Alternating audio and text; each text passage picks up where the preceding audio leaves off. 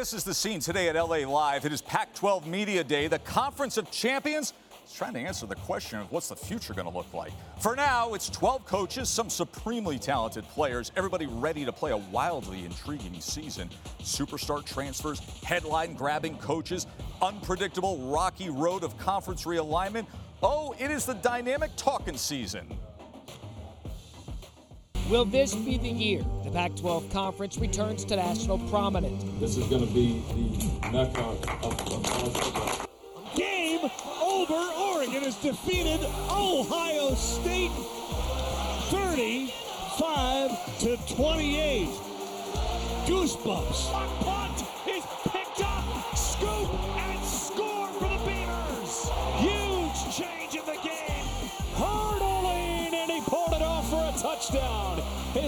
Signature move. They've done the Olympics here, right? Jackson. It's one of the best catches you'll ever see. Was right. Chased by Gabe Reid. Throws. And it is incomplete. Out of bounds. Stanford is knocked off number three Oregon. How am I going to celebrate? I'll probably celebrate with these guys. Above the middle into the end zone. Easy touchdown run. And the route continues for the Utah Utes in Las Vegas. We welcome you to LA in a special one hour Pac 12 edition of College Football Live. Joe Tessitore alongside the once menacing linebacker turned TV nice guy, Sam Acho. Good to be with you, Sam.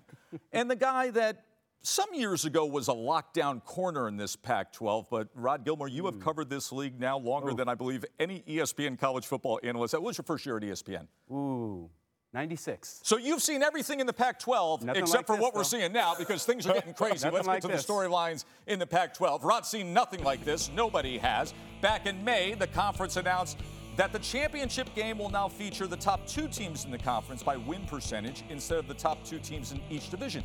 Hey, that's a good thing. I like that. And the Utes are favored to repeat as conference champs thanks to an offense led by the returning star quarterback Cam Rising. Had the best total QBR in the Pac 12 a season ago. But then the headline the changes are coming. USC, UCLA, they're going to leave for the Big Ten by 2024.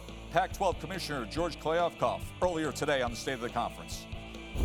As a conference, we are of course very disappointed by the decisions by USC and UCLA to leave the Pac 12 and a century of tradition and rivalries after 2024. When I look at what is taking place in college sports, I believe that we have collectively lost sight of the student athlete. We need to recalibrate our approach to ensure our filter for any decision is what is in their best interest. We are actively exploring expansion opportunities. What gives you confidence that the 10 remaining schools are going to stay in this conference?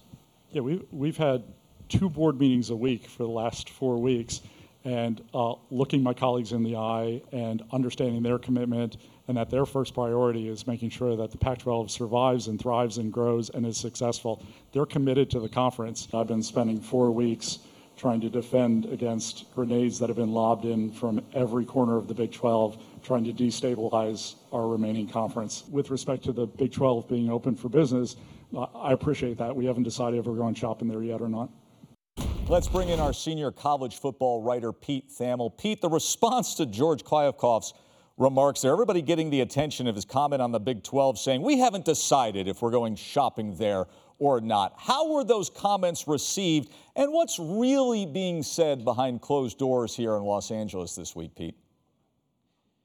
Joe, nothing spices up a media day like a little commissioner tiff, and that's what we have here in Los Angeles. George Kliavkoff firing back at Big 12 Commissioner Brett Yormark. Brett Yormark said uh, a few weeks ago at Big 12 Media Days the Big 12 is open for business.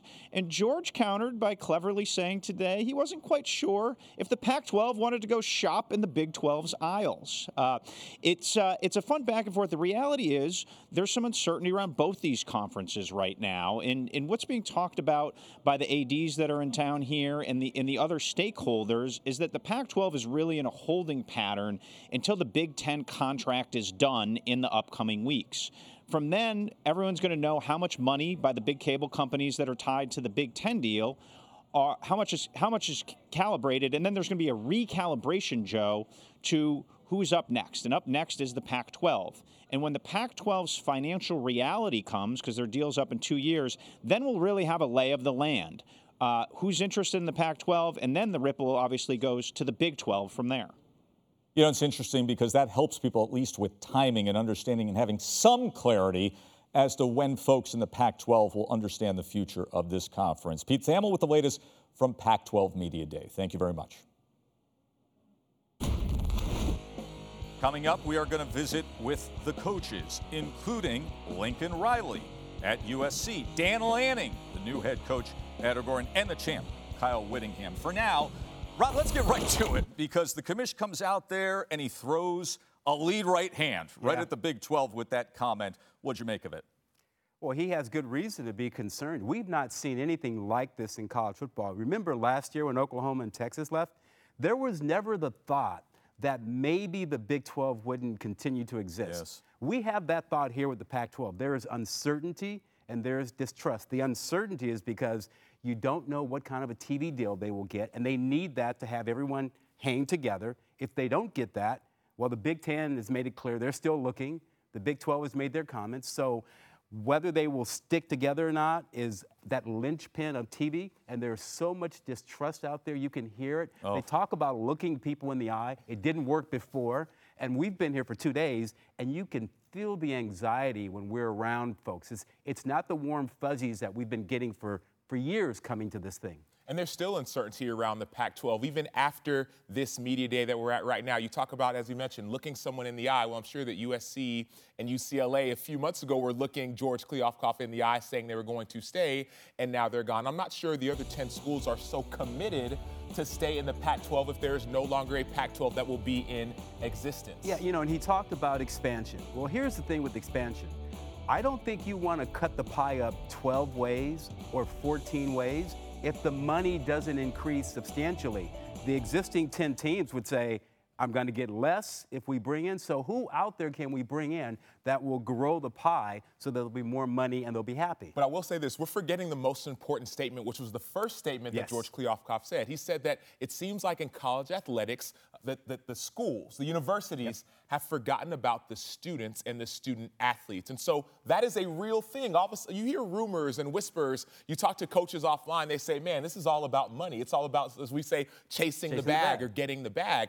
But the other issue is, We've crossed a certain threshold that it seems Yes. like there's no Yeah. going back. There is no And so going back. No matter how much you say it's no longer about student athletes, well, it seems like schools are just saying, well, I get it, but I have to do what's best for me and my university. That's why USC For and me, Texas self-interest and money. It is not about the college athlete anymore. It is about business, and we know about business. Business must grow. There's no doubt about that. But listen, that's the headline. But at the end of the day, we're closing in on playing football. I mean, there's still a football season to play here. And this is a conference that, unlike some others, has balance, has intrigue. You don't necessarily know how things are going to go. Look at some of the notable Pac 12 non conference games that could shape the season Oregon, Georgia, Chick fil A kickoff game. Dan Lanning returns. Of course, he won the national championship as a defensive coordinator. We'll speak to him in a moment. Reigning Pac 12 champ Utah will open its season in the swamp against Florida. Last time the Utes faced an SEC team, 2009 Sugar Bowl when they beat Bama. Herm Edwards, Arizona State, going to go up against Mike Gundy and the Pokes. Both teams led the respective conferences in total defense last season. They were top 15 nationally. And Washington is going to host Michigan State. And former Pac 12 head coach Mel Tucker, of course, Huskies looking to bounce back after their first losing season since 2009. Uh, games that intrigue you guys? I'm really interested in the Florida Utah opener. You know, Okay. I, I, I think that Utah is in the middle of their window. They have a great team coming back. They've played well the last couple of seasons. But the thing about Utah is they've been a slow starting team. If you look back the last four years, they've had like a two and two, two and three start, you know, overall six and eight in the last four years. And you can't start that way if you want to be in the college football playoff. They have a team now where they're different than the old Utah. Utah used to be about defense. With Cam Rising and Tavion Thompson, Thomas on, on offense, this is an explosive offense.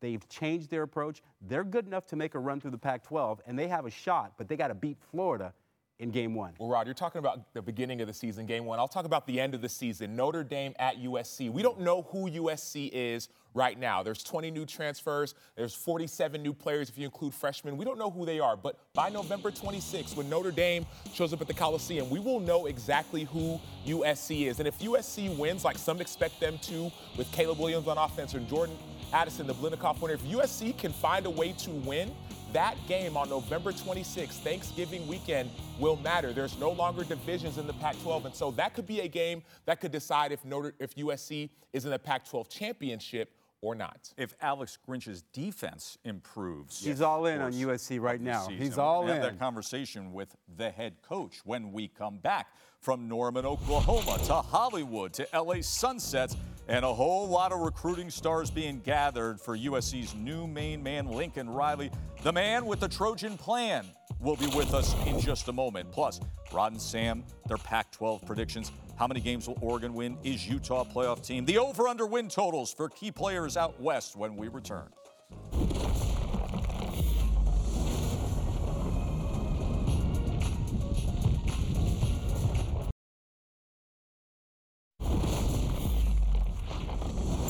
Day continues on. USC, they haven't won the Pac 12 since 2017. Enter Lincoln Riley, signed on after winning 55 games in five seasons as head coach of the Sooners. Of course, former Oklahoma quarterback Caleb Williams followed his head coach out west here. That's after posting the fourth highest QBR in the FBS last season, higher than any USC quarterback in the history of the metric.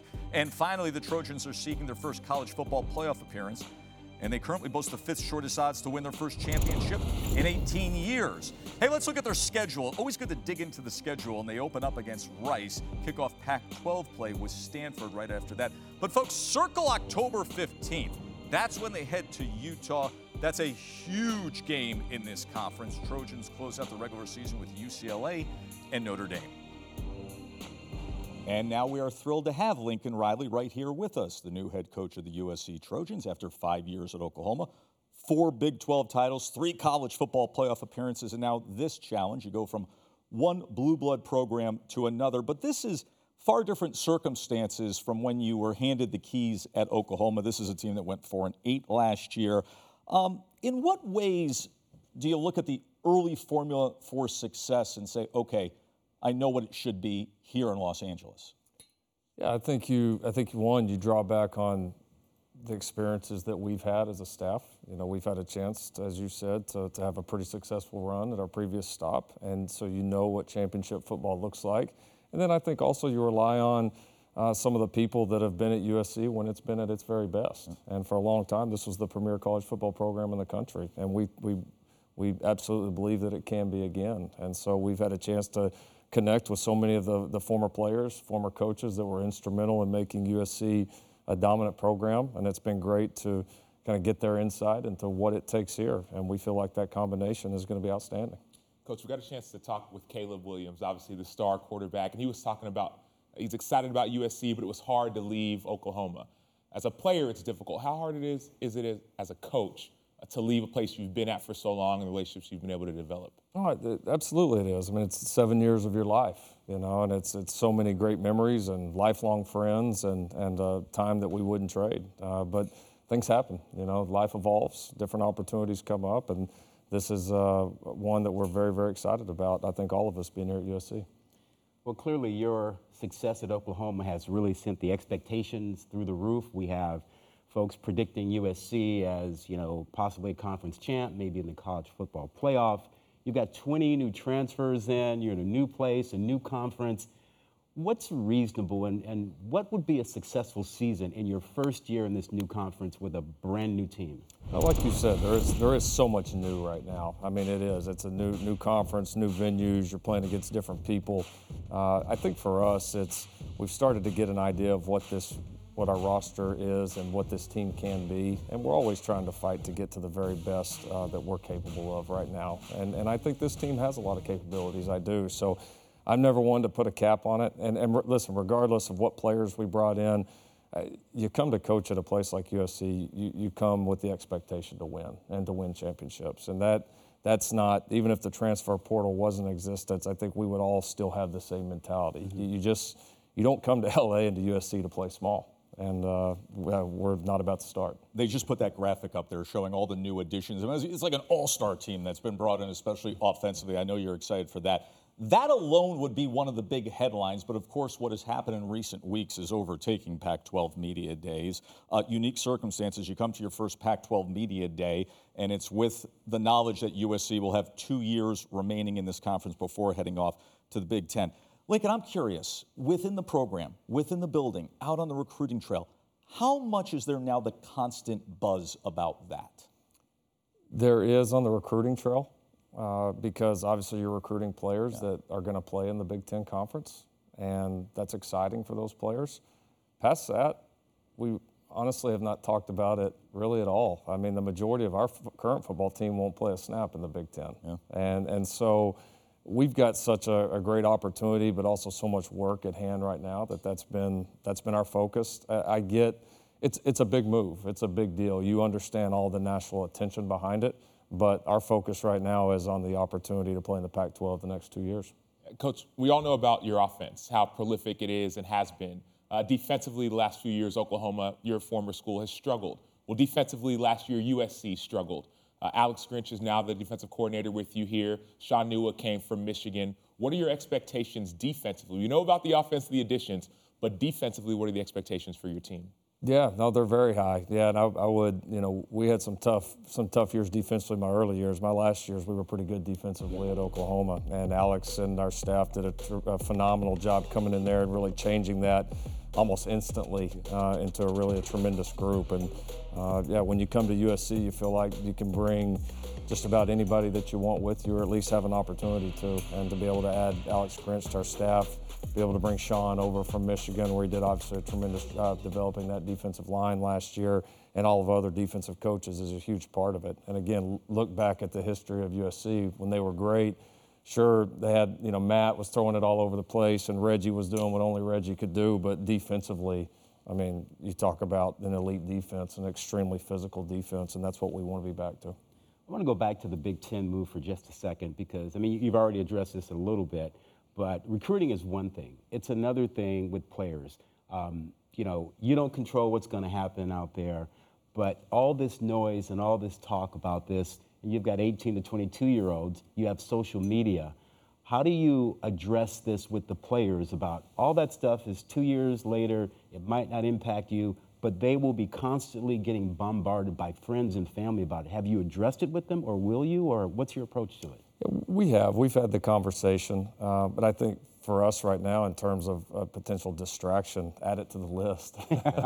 I mean, this is. Uh, yeah, this is this is this is LA. This is USC. There's a lot of attention on our football program right now. There's a great opportunity, but our ability to block out anything that's not going to help us be successful right now is going to be critically important, and not just anything about conferences. There's so many other things out there, and so uh, we've tried to do a good job of that. And, and fortunately for us, we have uh, some strong leadership, and we've got a coaching staff that's been through a lot of this.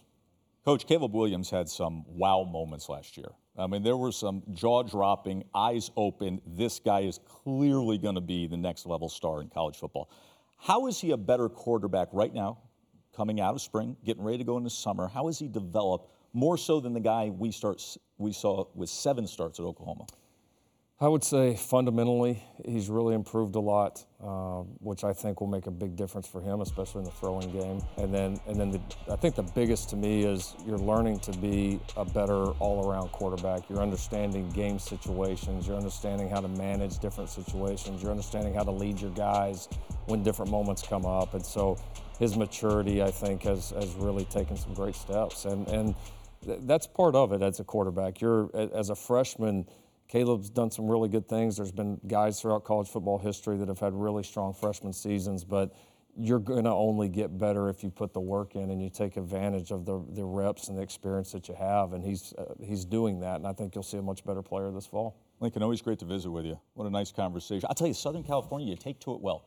You seem happy. it's not hard. It's not hard. Relaxed and just ready for it all. Let's do big it. Smile on your face. Look at you, Coach Riley. Um, from one new coach in the Pac 12 to another. Dan Lanning earned himself a national title ring at Georgia. Now he's got the Ducks believing he can make some more magic. We're going to ask Oregon's new coach all about it when we return.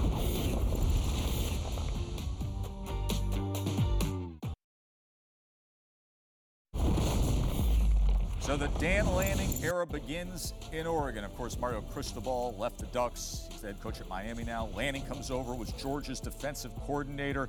Three seasons there, got a national title. Now he's wearing that camouflage and that duck on his shirt up there in Eugene. New face at quarterback.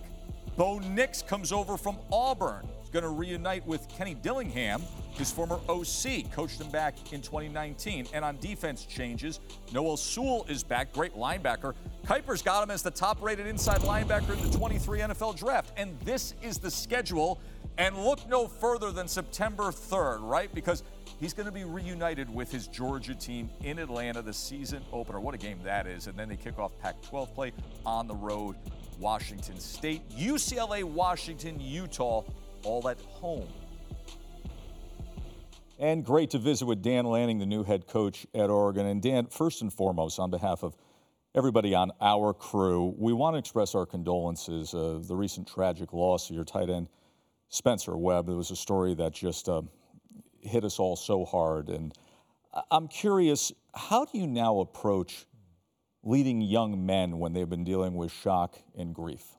Yeah, it's so so tough. I think that's something as a head coach you hope nobody ever experiences. Mm-hmm. And we miss Spencer. We miss him every day. And you know, the very next day we were able to get together as a as a team, and uh, some of our teammates were able to just get up and share. You know, Spencer was a he was a conduit to our program. He was all about connection. He's maybe the first person each person meets as they come to that building. And for us now, we want to we want to have a season and uh, you know, lead in a way that we can honor him. You know, we, we still have that seat sitting in our, our team meeting room that's empty. It's his. His locker is going to be there the remainder of the year. Um, when we finish our, our summer workouts, we climb Spencer's Butte, and that was a nice. special tribute to him. It'll be something we do every single summer from now on in our program as long as I'm the head coach here. So um, I, I credit our players, you know, for handling a really, really tough situation in a dynamic way. Um, we're truly a family. I think that that's really resonated in this moment. Coach, you know a lot about adversity, right? We talked about Spencer, but also about seven, eight years ago, your wife was diagnosed with cancer, and she's been cancer free for the last five or so years. But tell me about how your priorities changed uh, during that time. You know, early in this profession, there's a lot of things that you do really selfishly to advance. And I think every decision I probably made up to that point, I got three boys um, to becoming a coach at Memphis, my, I, I, was ambitious. I wanted to move up. Um, was super progressive. And when, when my wife was diagnosed with cancer, all my goals changed. And it really became about my three boys and my wife. And what I realized in that moment is I can have unmeasured success when I really put my family first and focus on them first. So, you know, since that moment, the opportunity to become a head coach at Oregon, to win a national championship, to see players go on to the NFL, I think all those things have happened. But the thing I'm maybe most proud of is being a father and being a, a husband. You know, uh, Utah went through an awful lot last season, and I remember Kyle Willingham telling me, Whittingham telling me that it really helped his team and himself focus on the presence. And there's nothing like football to get you focused on presence every single day. You guys have that opening the season. You've got Georgia right out the bat. What does that game mean and do for your team? Coming with everything you've been through, having Georgia your opening game, what does that mean? Yeah, it's just it, it's. I have so much respect for that program. You know, Kirby Smart was obviously a, a great mentor and friend to me. Um, somebody I probably got to wait till week two to call to get advice. But uh, neutral site game in Al, uh, Atlanta, so that'll be it'll be a lot of fun. Neutral I, site with air neutral, quotes. Yeah, n- neutral. You called no. it neutral when you were there. It's not neutral not now. Neutral I'm uh, I'm so excited to play that team. You know, I've got I've got a great admiration and respect. Obviously, I obviously have intimate knowledge of that team, just like they have intimate knowledge of me. Um, but we're going to adapt. Uh, I think it's a great challenge for our for our players early on.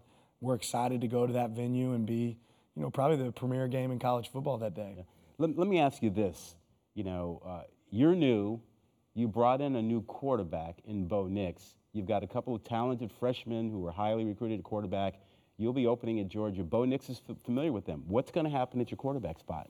Yeah, you know, we're going to continue to compete. I'm so excited to be in a situation where you feel like you have quarterbacks that can win, Mm-hmm. right? And Bo is a phenomenal um, leader. He's a great acumen to the game. Um, but Bo, Ty Thompson, Jay Butterfield are going to continue to compete through the fall. And, uh, you know, when we make that decision, it might not be something we announce to everybody else because I don't know if that's a benefit to us. But excited to know that we have guys on our roster that we can win with uh, and that certainly have experience. Coach, you're known as a, an elite recruiter, right? Last year, the, your Georgia defense had five guys go first round, but even guys who were still on the Georgia team, guys like Nolan Smith, you were heavily involved in recruiting. What, I'm not going to say what is the pitch, because obviously there's no pitch, but what is it about you that has players want to go and play for you, whether you're at Georgia, Memphis, Oregon? What is it? What is it? Yeah, I think just ultimately real recognizes real, and you said it. It's not a pitch. You know, um, you know, I'm, I'm I enjoy relationships. When I hired coaches, I focused on two things: relationships and development. And if you have real relationships, it's not a game. It's not pretend. It's not recruiting. Uh, it's reality, and that's kind of the world we live in. The guys that I coached, whether it be Georgia, Memphis, Sam Houston State, Arizona State, I'm still in touch with those guys, and that's one of my favorite, you know, pieces of this profession. Dan, that's such a good look right there. I was just looking at you out there in spring with the camo look, with the duck. Like the, the Oregon swag is something now, ain't it? We got gear. Got we got gear gear. now. We got great swag. And, and you know that coming in, you know the brand. But anytime you take a new job, there are some realizations after you've been there for half a year, things that you didn't quite know then that you know now. What have you realized about being the head coach at Oregon so far? You know, ultimately, your time is not always your time, right? It's distributed a little bit different, and you have to make sure you you uh, do a great job of organizing that. But I think the biggest thing for me is just how in awe and impressed I've been, really with uh, the scenery and the atmosphere and the place, a place that you want to raise your kids. You know, Eugene is really really special. They've got a phenomenal fan base, but it's it's refreshing to walk out of your office and be right there on the McKenzie or the Willamette in a couple minutes in a walk. You know, and that's that's enjoyable for me. Coach, uh, last one on the field. You've got some studs, guys like Justin Flowe and Noah Sewell. You had some studs at your old place. What do you expect from those two specifically in your defense? Yeah, ultimately, I don't think anyone has higher expectations for our players than myself and, and them. Yeah. Um, they, those are guys that I actually recruited while I was at Georgia, so I'm excited to see what they do. You know, there's some other guys in that room too that I think can impact uh, us on a high level as well. But they certainly have the talent. I think we have some of the best, you know, linebackers in the nation in that room, and I'm ready to see them go compete and, and show that firsthand. Dan, what a ride it's been, my man, huh? You reflect on it all from high school coach, phys ed teacher, to def- uh, GA, defensive coordinator, you win a title, head coach at Oregon at your age. Great to visit with you. Appreciate you guys. Thank Love you so having much. you here. Hey, this special long Pac 12 edition of College Football Live rolls on, and the most veteran coach of them all is going to join us. Utah's Kyle Whittingham when we return.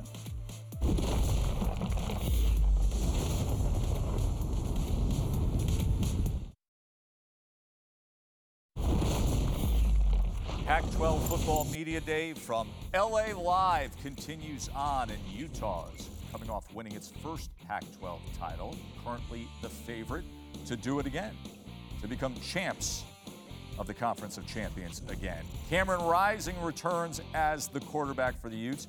Started all 11 games last season, finished with an 84.2 QBR, sixth best mark of any FBS quarterback. And you know who they kick off against?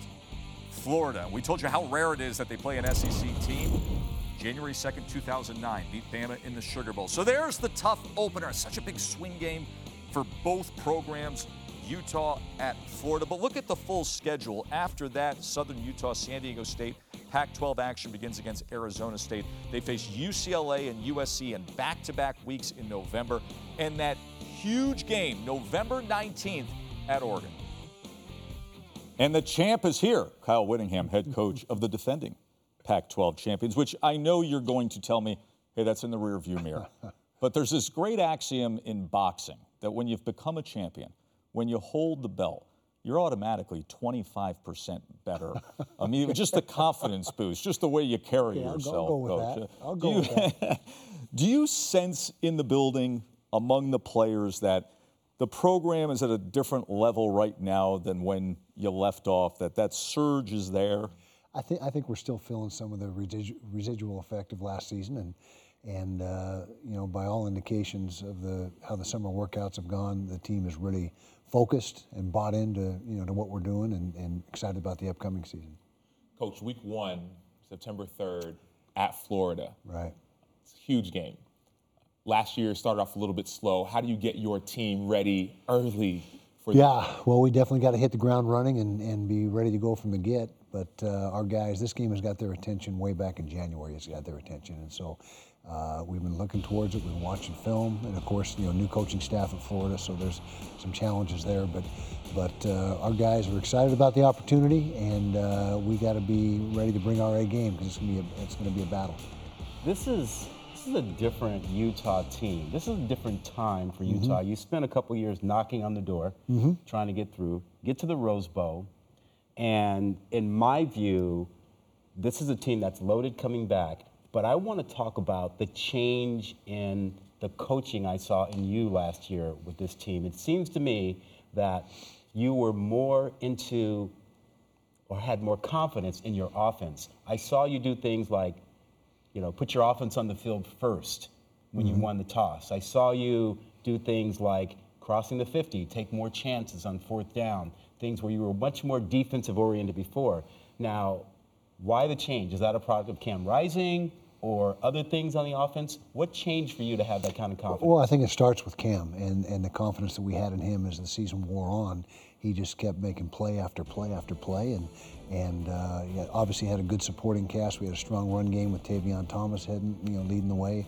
Uh, two really good tight ends, Britt Covey, you know, obviously a big playmaker, and so so the offense really started to come into its own about mid-season, and uh, just really uh, started leaning on them, I guess you can say, and because we were very young on defense last year, very inexperienced, but but uh, as that season wore on, the offense became more and more efficient and and just uh, had more confidence in them, more will, uh, willing to take I don't want to call them risks, but calculated gambles there. Coach, going back to Cam, uh, what is it about him that you think makes him so unique?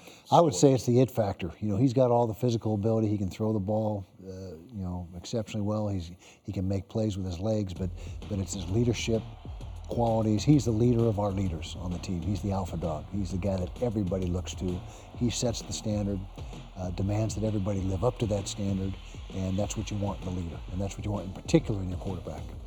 Yeah, it's not just Cam Rising though. I mean, you've talked about, you know, the fact you guys had a, run, a strong running game, Mhm. but you've got some tight ends that are really special, and it allows you to, you know, play three at a time and put pressure on the defense, Mhm. or to spread them out and and use them. Kuithe stands out to me as just Right. one of the top players in the conference. What is it about that group that just gives you that sense that this may be the best offense that Utah's had? Yeah, well, first of all, Brant Kuithe and Dalton Kincaid are the two headliners there at tight end. They're the ones coming back that uh, gave us so much production last year. Uh, Brant is more of a hybrid. He's not a true tight end. You're going to find him lining up everywhere, wide receiver, uh, you know, in the backfield. He's, he's going to be in a multitude of different positions. Dalton Kincaid is a more traditional uh, inline tight end and, and uh, guy that that uh, is, you know, more of a uh, what you you know would expect a, a, the tight end position to, to do as far as uh, his role in the offense. But but between the two of them, and then we have two or three more that are in the mix. We run a lot of 12 and 13 and even some 14 personnel, which is tough for defenses to match up with. I mean, not many teams in the country go to those personnel groups, and so that gives us that advantage. Kyle, you've seen it all through the years. You have the most experience of any head coach we're visiting with here at Pac 12 Media Yeah. Day. Uh, but I don't know any of us could have seen what came its way with conference realignment, especially the most recent cycle. Now, nobody has the answers that's sitting here at LA Live today. We don't know the future, even what's going to happen next week. Right. But how do you go about when it comes to recruits, when it goes to players or within your program? How do you go about answering the questions that you may not have the answers to when everybody looks to you as the ultimate leader? Yeah, well, first of all, when the announcement came that uh, USC and UCLA were making the move, we had a team meeting the next day and and uh, explained to the team, hey, you know, this doesn't affect anything of what we're working for. This season's all we got in front of us, all that is uh, is on our mind. That's our entire focus, and and for the next two years, unless something else happens, you know, we're we're uh, going to be in the you know the Pac-12 as it is today, and so don't let it be a distraction.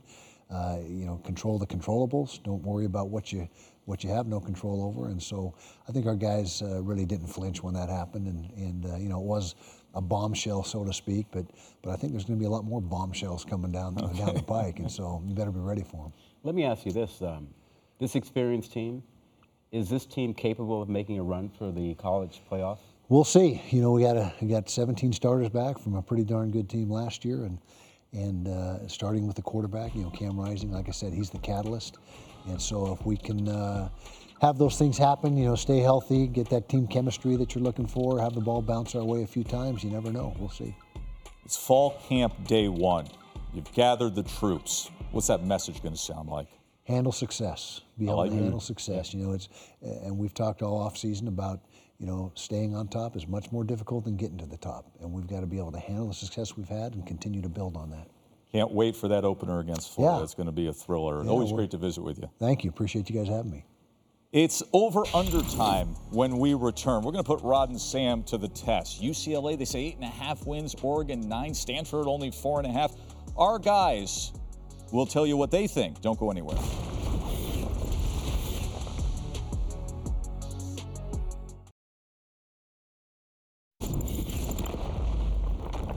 LA Live for Pac 12 Football Media Day. So much attention on USC and the influx of offensive talent. Super transfer quarterback Caleb Williams came over from Oklahoma, and he was able to lure in some friends like Jordan Addison and Mario Williams to catch the ball. Sam caught up with him.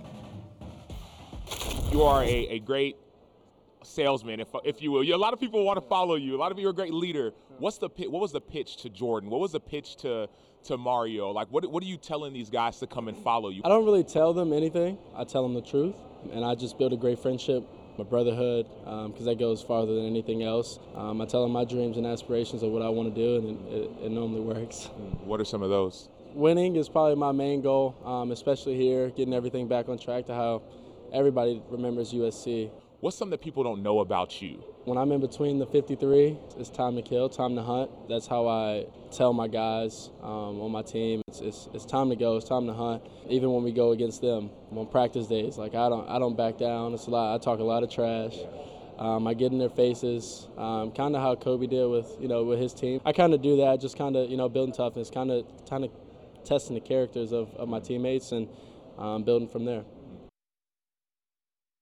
He's got a great, he's got a great personality, Yeah. real dynamic force. Be interesting what he does on the field this year. Speaking of what USC does on the field this year, it is time. Are you ready, gentlemen?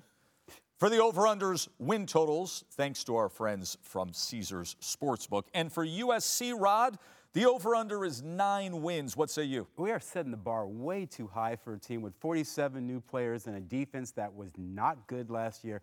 I got to see better defensive line play and more depth there. I say under. Under nine. What do you got, Sam? I'm going under as well. Teams like Stanford, UCLA, Utah, teams that like to run the ball against a defense that hasn't been able to defend the run. Those games I feel like are losses at the end of the season. Notre Dame, though it's not a conference game, it's a big game towards the end of the season. And so those are the games that I think USC will not be able to. Under says both. Nine wins. All right, Oregon. Now, Oregon, obviously, new coaching staff, still some good core talent. The transfer quarterback with Bo Nix. Over under for Oregon, the Ducks, nine wins. Rod. This is the most talented team in the conference. This will be one of the top 10 defenses in the country. They are loaded over there. If they get the quarterback spot resolved with Bo Nix, or maybe it's Jay Butterfield or Ty Thompson, I don't know. I'm going to believe it happens. I'm going over. I see a Over 10 nine. win team. I- I'm going 10 as well. I'm going over as well. I see a 10 win team as well. The games that I get scared of, eh, about, I get scared of Utah, like that Utah game. That, that one in- intimidates Yep. me a bit. That's one game. Another game, Stanford as well. Once again, I think Oregon is extremely They want talented. payback from last year. They want payback. Yeah. They want payback. So those are my two. Speaking of Utah, the defending champs, they bring back a lot of talent. Cam Rising at quarterback. They are also, Caesars is setting the over under win total at nine, Rod. Oh, come on. This team needs to get more respect than this. Yeah. This is the best team in the conference. There are no holes with this team. It's going to be a really good defense. This is this offense is loaded. It's explosive. One of the best quarterbacks in the conference. Tavion Thomas may lead the conference in rushing.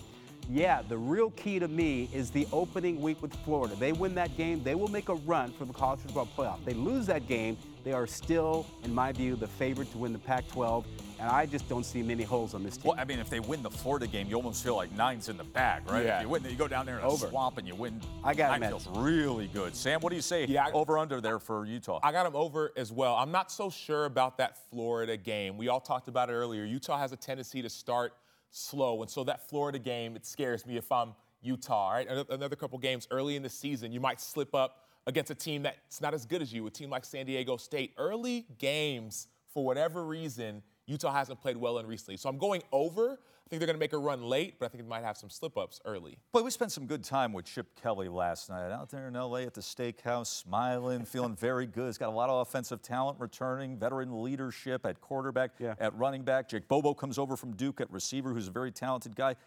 Eight and a half for the boys of Westwood. I'm going over. I'm going over. You know, they play all the schools out of Alabama except the real Alabama. They should start the season about 5 and 0 before they face Uh, There's your Utah. September 10th and September 7th. They're going to be the JV champions of the state of Alabama by September 18th, Rod. Yeah, 5 and 0 going to face Utah. And I just don't see a scenario in which Dorian Thompson Robinson in his fifth year does not have this team in the mix. I, I got him over eight and a half. I got him over as well. You talk about the Utah game on October 8th. I'm concerned about that, but also October 22nd at Oregon. We talked about Oregon's talent. I think UCLA is going to be a sleeper team. Zach, Zach Charbonnet back in the backfield. Over, but those two games right in the middle. We talked about the first five. Those are They set. do have to stop some people. They've struggled on defense. This is true. This is very true. Sleeper team. We're going to talk about sleeper players when we return. The players to watch offensively and defensively in the Pac 12. Plus, Sam and Rod's final prediction. Who is going to win this wildly intriguing season out west? More coming your way from Pac 12 Football Media Day from LA Live. Don't go anywhere.